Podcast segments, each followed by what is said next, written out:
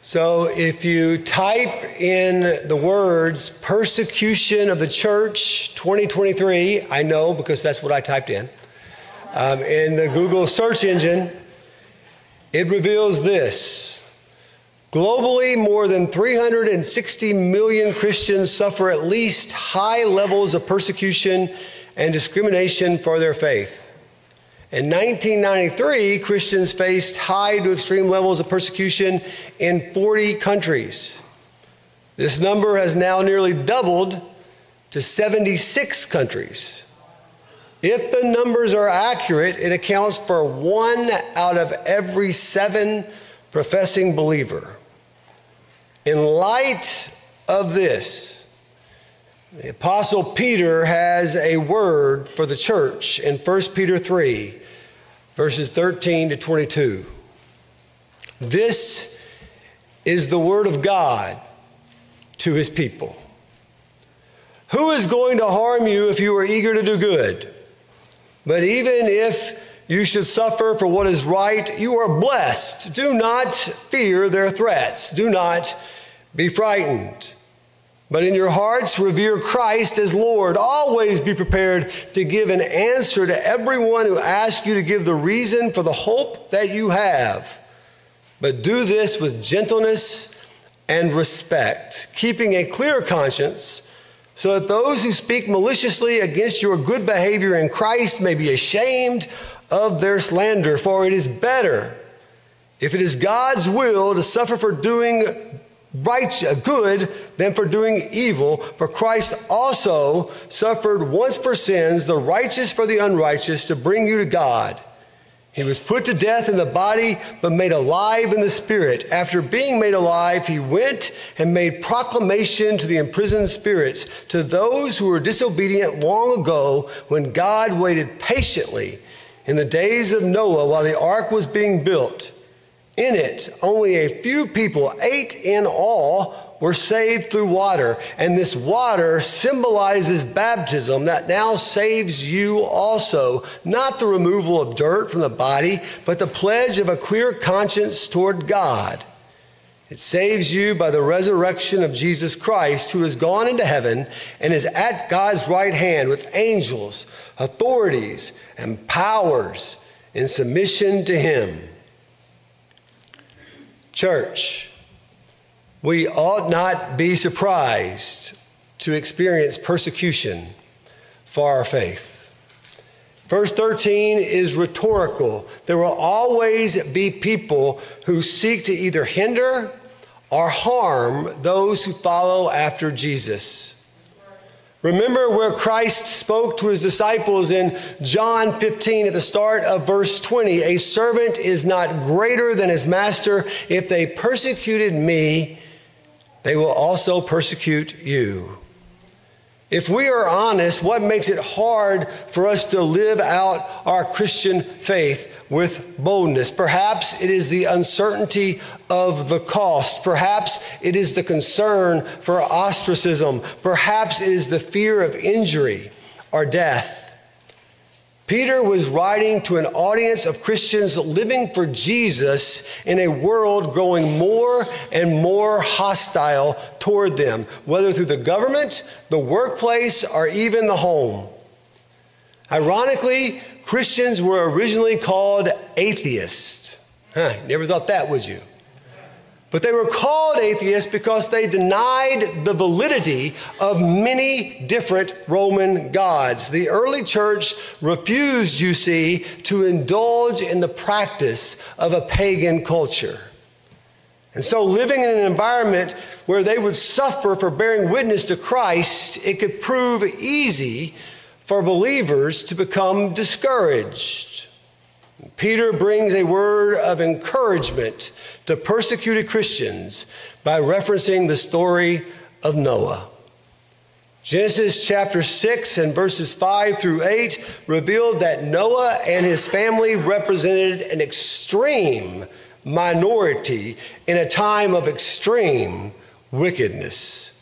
Can you imagine how uncertain, how ostracized, how fearful Noah might have felt while building an ark amid such a time of pervasive evil?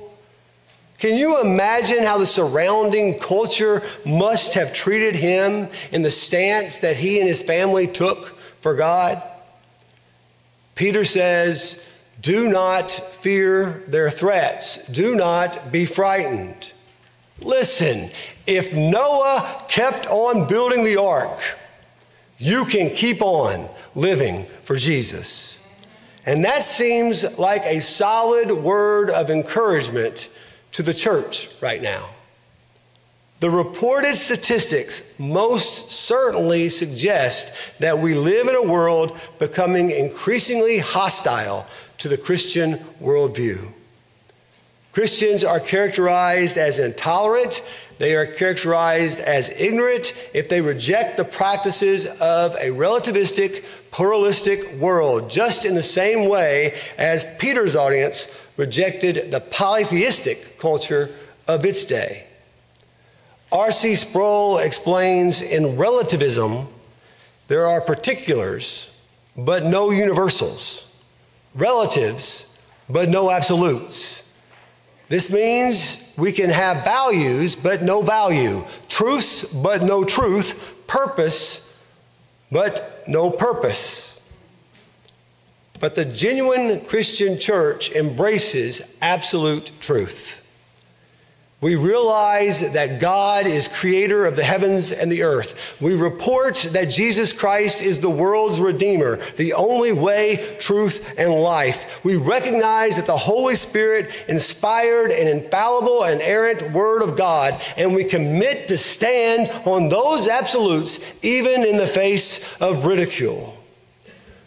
The genuine Christian church embraces clear values. We affirm that God made humanity in his image, male and female, he made them. We acknowledge the sanctity of marriage. We acknowledge the sanctity of life, and we commit to stand on such values even in the face of scorn. The genuine Christian church embraces eternal purpose. We carry the gospel to a fallen world for the glory of our King, and we commit to this purpose no matter what obstacles we may face. So, in the face of ridicule, scorn, obstacles, keep living for Jesus. Like Noah, I beseech you to build upon the only foundation that will stand when the rains come.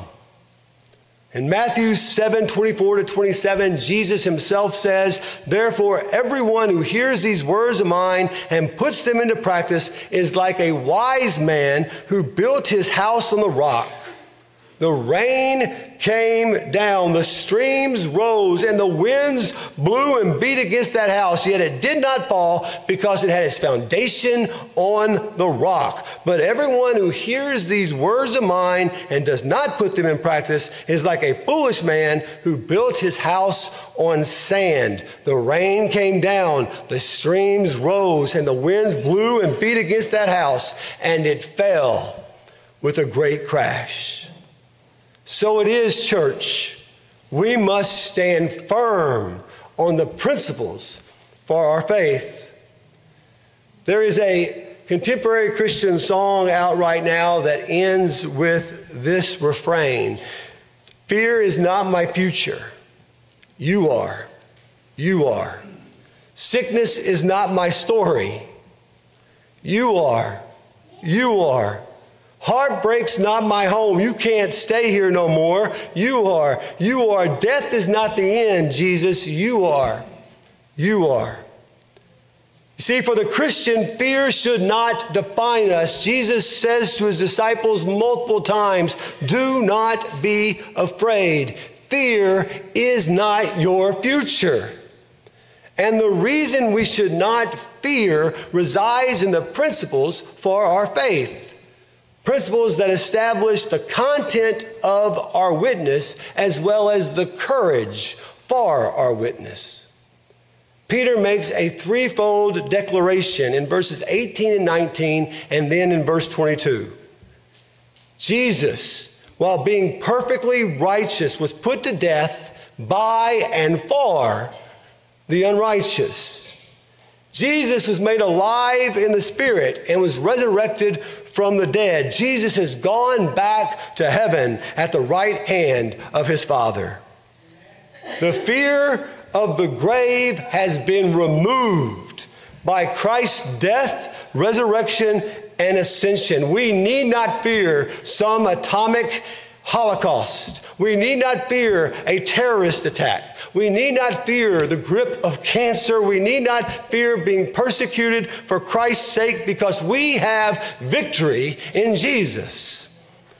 So, follower of Jesus Christ, do not be afraid to testify to that which is true.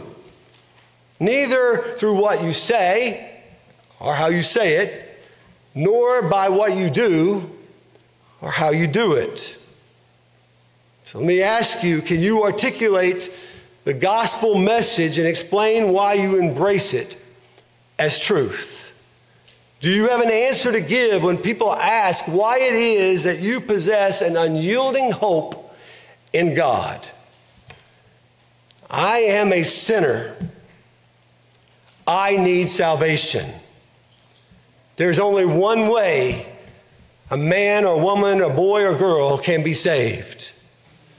That is because Jesus Christ lived a sinless life and he died the death that I deserved at Calvary. But the glory of it all is, church, we don't gather to worship a dead Savior. We gather to worship a risen one. He is resurrected from the grave and he is sitting now at the right hand of God the Father until his Father says, Go, get your bride. I know this gospel to be true because of the inexplicable reliability of God's word as tested against every other written document in the history of humanity. I know this gospel to be true because of the indisputable eyewitnesses to Jesus' resurrection and the fact that the tomb remains empty. I know this gospel to be true because of the incomprehensible conversion of men like Saul of Tarsus. Oh, there are so many answers to give for the hope that resides within me. Those are just but a few. And yet, the gospel that I wholeheartedly embrace as true proves offensive to people. It steps on toes. We don't like to hear that we can't be God of our lives anymore. We want to decide what's right for ourselves. We don't want to hear God's word say, but this is true. And so we take offense at the gospel. Let me just say that while the gospel steps on toes, while the gospel can be offensive, you and I must take great care not to be the cause for offense.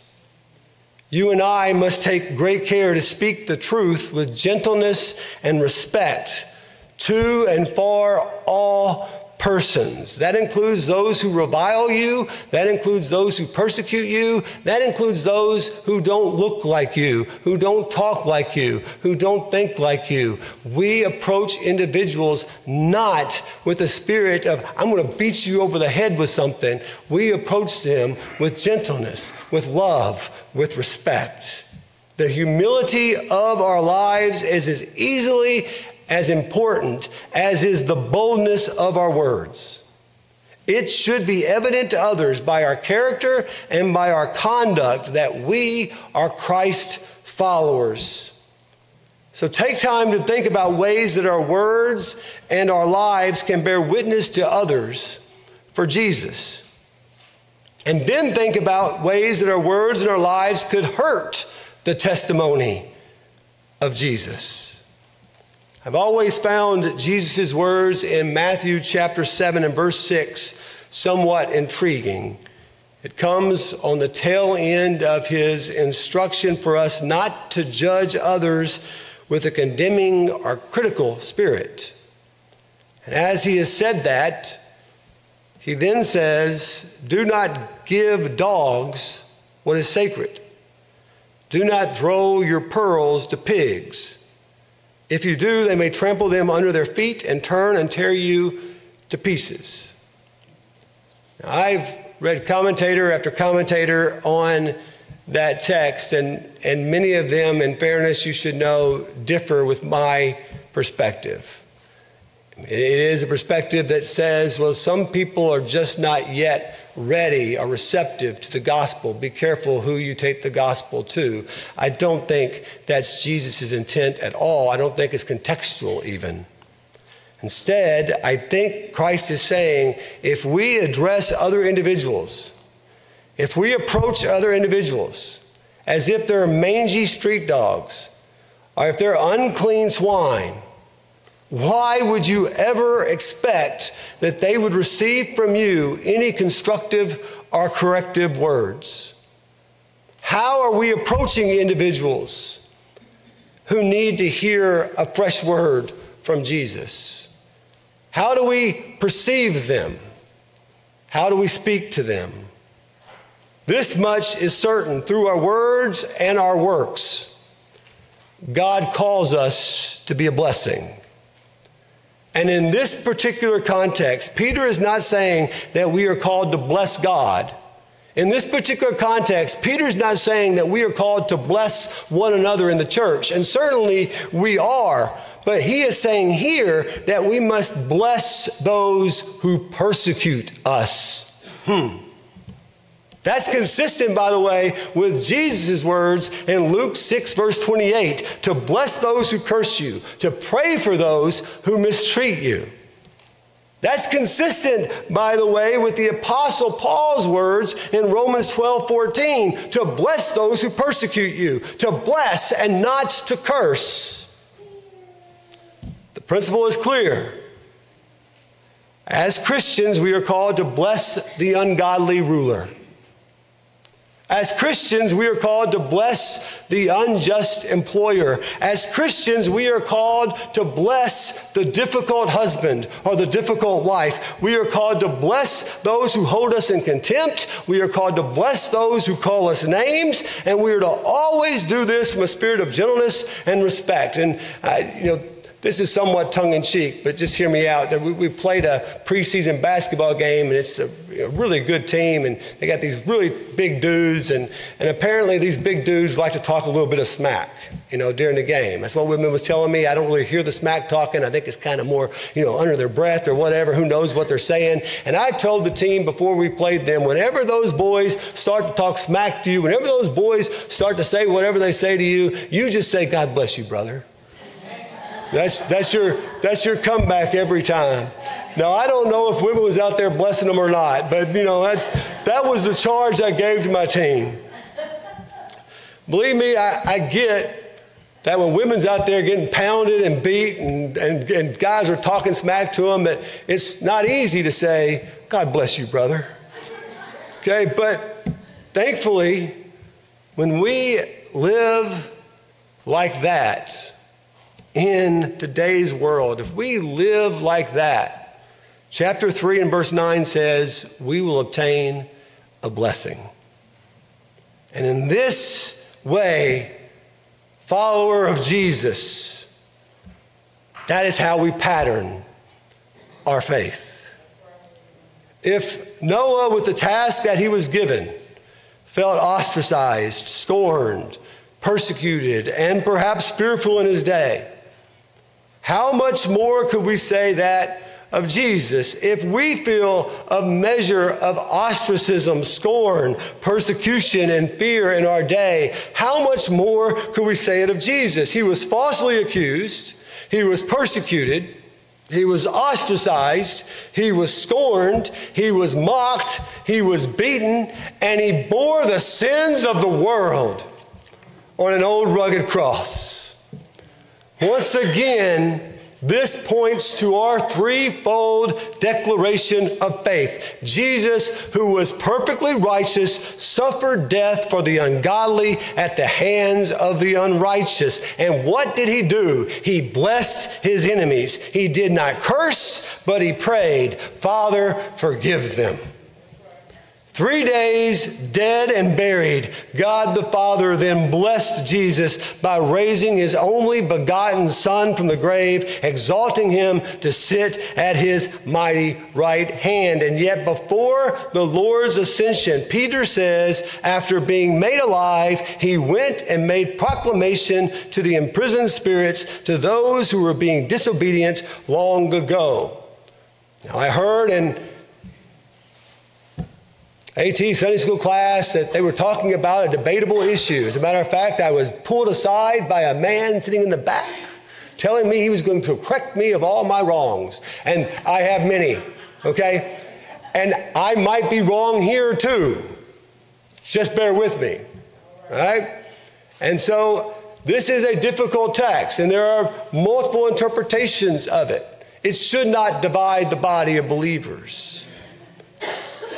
But I think that Jesus is making an official announcement to the fallen angels about his victory through his resurrection that he secures for the church. I think this because the spirit, the word spirits, is almost universally used in Scripture to refer to angels, and they would definitely be fallen ones in this context. Moreover, the Greek word that Peter uses for preach to or made proclamation to is not the same word for evangelism. Instead, it is used in verse 19 to make an official declaration about. In other words, Jesus is not proclaiming the gospel to anyone dead or from the past. He is announcing to the angels, authorities, and powers that you see referenced in verse 22 that his resurrection has secured eternal victory for those like Noah. But it also means doom for those outside the ark of salvation.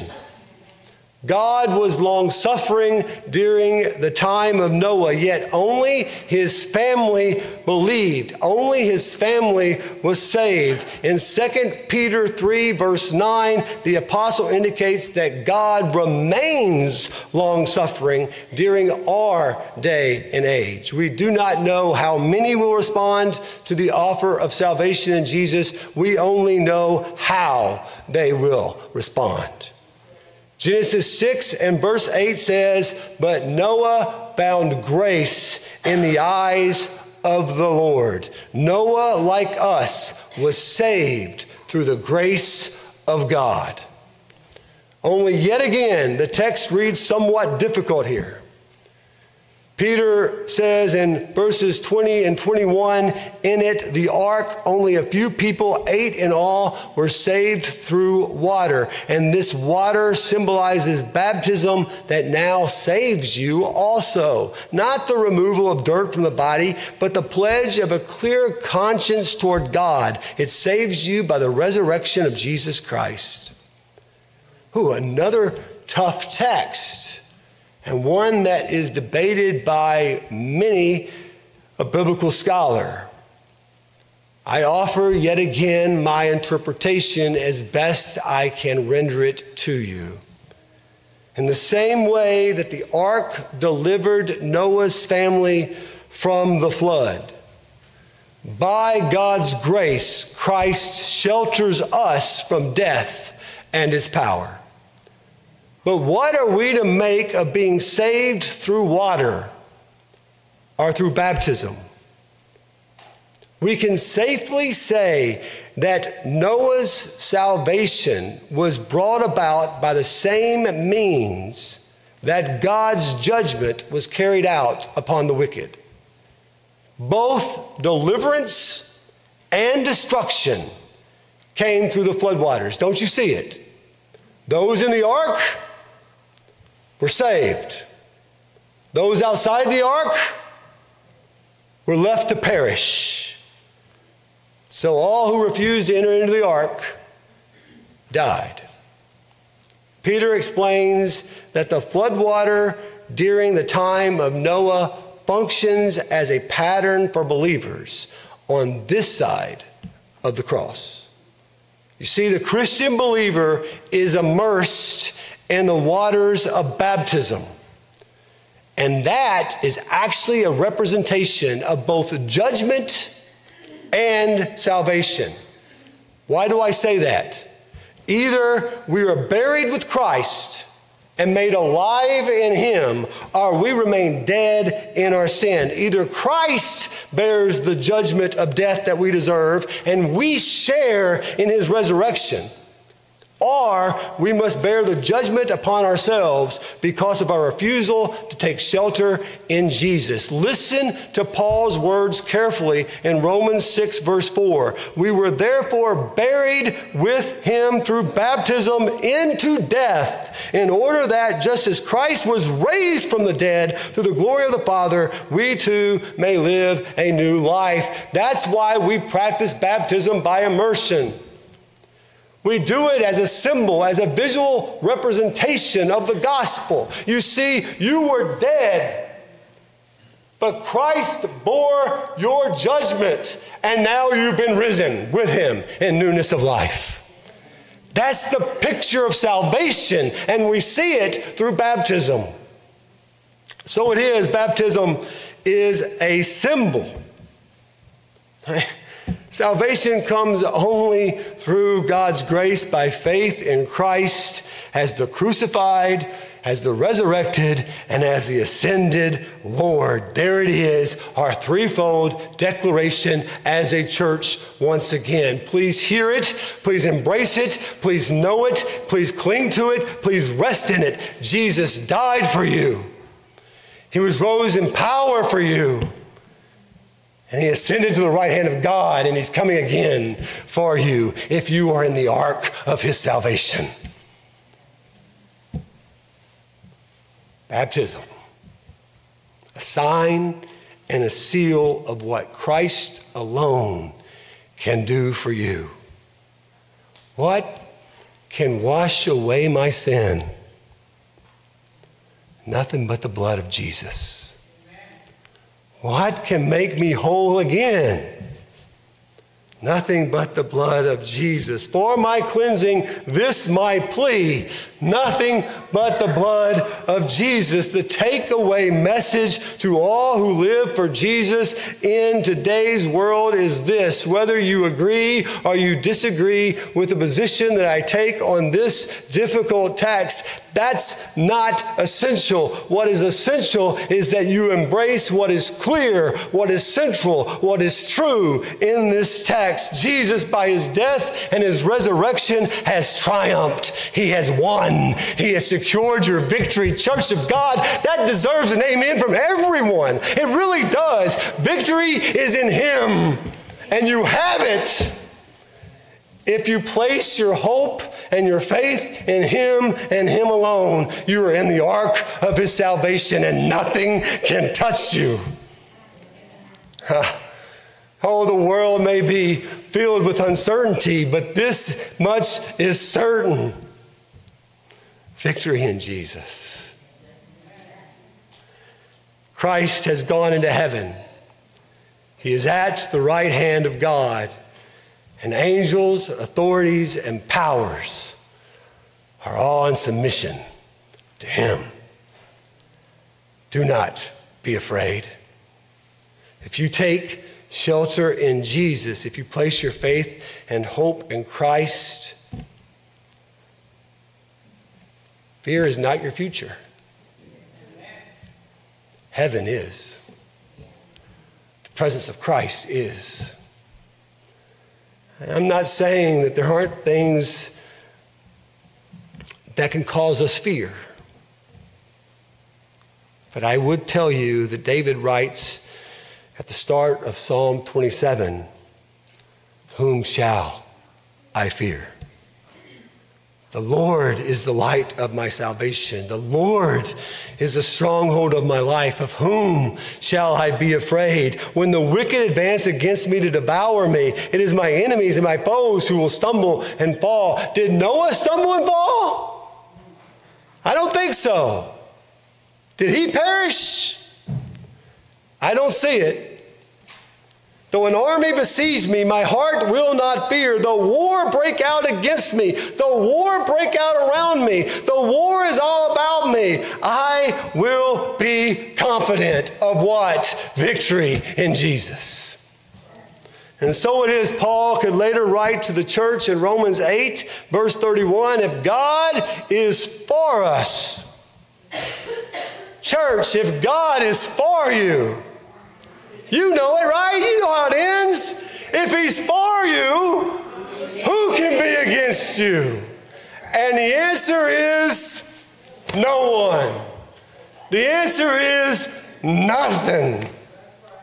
Do I have hope? Oh, I have hope. I have hope in a resurrected king whose tomb remains empty. That's where I have hope. And so, even in the face of suffering, even in the face of persecution, take heart. Do not be afraid to live for Jesus in today's world. Let me say it one more time. Don't be afraid to live for the risen King because he wins every time he wins. Pray with me. Lord, I, I'm just overjoyed today. I'm overjoyed because of what you've done. I'm overjoyed because I've been baptized. Not because the act saves me. No. It's because of what it represents that saves me. You bore my sin in the grave, but you overcame it. And so victory is for all who look at you and say, I want you as my shelter, as my ark, as my Savior and Lord. I ask Holy Spirit that today, if someone here needs to get right with Christ, if someone here today needs to enter in to the ark of your salvation, I ask today, Christ Jesus, that you would move through the Holy Spirit and bring it about and make it so. All in your name I pray. Amen.